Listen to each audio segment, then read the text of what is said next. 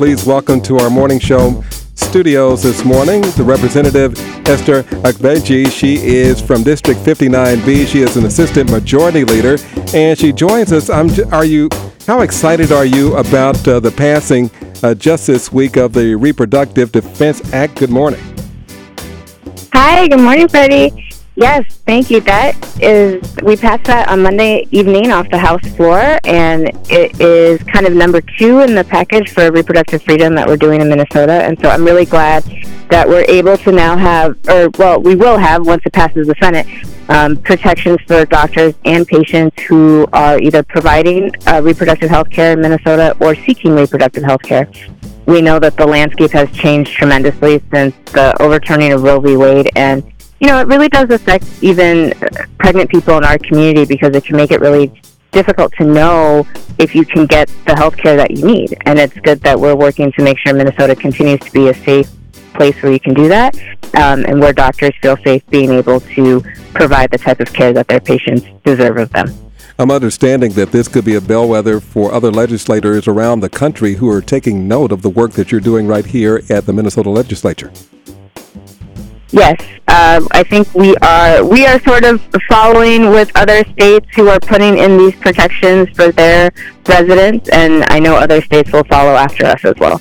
All right. We're talking with Representative Esther Agbaje, and we're talking also about housing. Tell us about the movement. Of, I know there are several bills in, in the House right now. Tell us about the ones that you're principally interested in. Well, I'm really looking forward to this movement of our tenants' rights package. That's what we're calling it. So, um, you know, Minneapolis is a city that is more than half renters, and so what happens, especially for those who are low income, there can be a power dynamic differential between the renter and the landlord. And so, what we're trying to do is making sure that we have a much more even you know, level playing field that people can start to kind of get some of their power back in that space.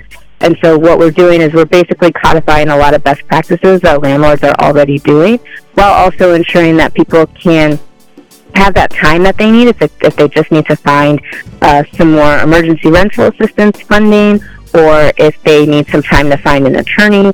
So some of the provisions that we have in there, like a 14-day notice, so before the court case can even start, both parties are aware they have 14 days to either resolve the issue or get the resources they need to do so. Um, and another provision that we have in there that we're really excited about, it's been around for years, but making sure that we finally are expunging eviction records for folks mm-hmm. who, you know, the eviction was a couple of years ago, or maybe they actually uh, won the case against the landlord, so to make sure that that falls off their record. Because unfortunately, what happens in Minnesota is that as soon as the landlord files against you, case, hasn't even started. No, all it is is the allegation stage. You immediately have something on your record that people can look up, and then they'll say, "Oh, you have an eviction. I'm not going to rent to you." And we know that that's just not right, and so we want to change that not having this kind of law in place, does that, does that lead directly to people uh, uh, being homeless in our society? Yes, there is definitely a link between that because if you have evictions on your record, especially those that should have fallen off a lot earlier, what happens is you're less and less eligible for uh, more dignified housing. And so we get a lot of hmm. people who kind of end up in housing that is really subpar with landlords who we know aren't doing what they're supposed to do.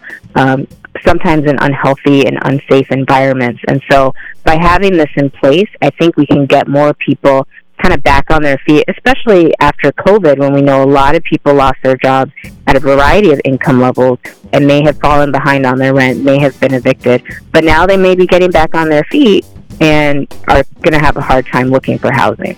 Finally, how can your constituents and people who care about housing and also reproductive rights uh, get in contact with you to make their voices heard and support the movement throughout the legislature? Yes, definitely. Well, I, you know, you can see what I'm doing on all my social media platforms, uh, you know, Facebook, Twitter, mostly. And, you know, uh, those handles are at Go for Esther, the number four. But then also sign up for my newsletter if you go to the House of Representatives website and the second member listed. Click on that. There's a link to to sign up for the newsletter so you'll get uh, updates about every two weeks about what we're doing.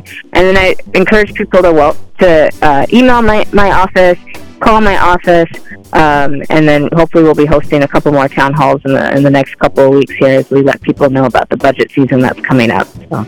All right, so that's R E P Esther E S T H E R dot A G B A J E at house mn.gov. If you missed it, I've got it right here. Thanks so much for being with us. Thank you so much, Freddie. It's always good to talk to you. Same here. Be well.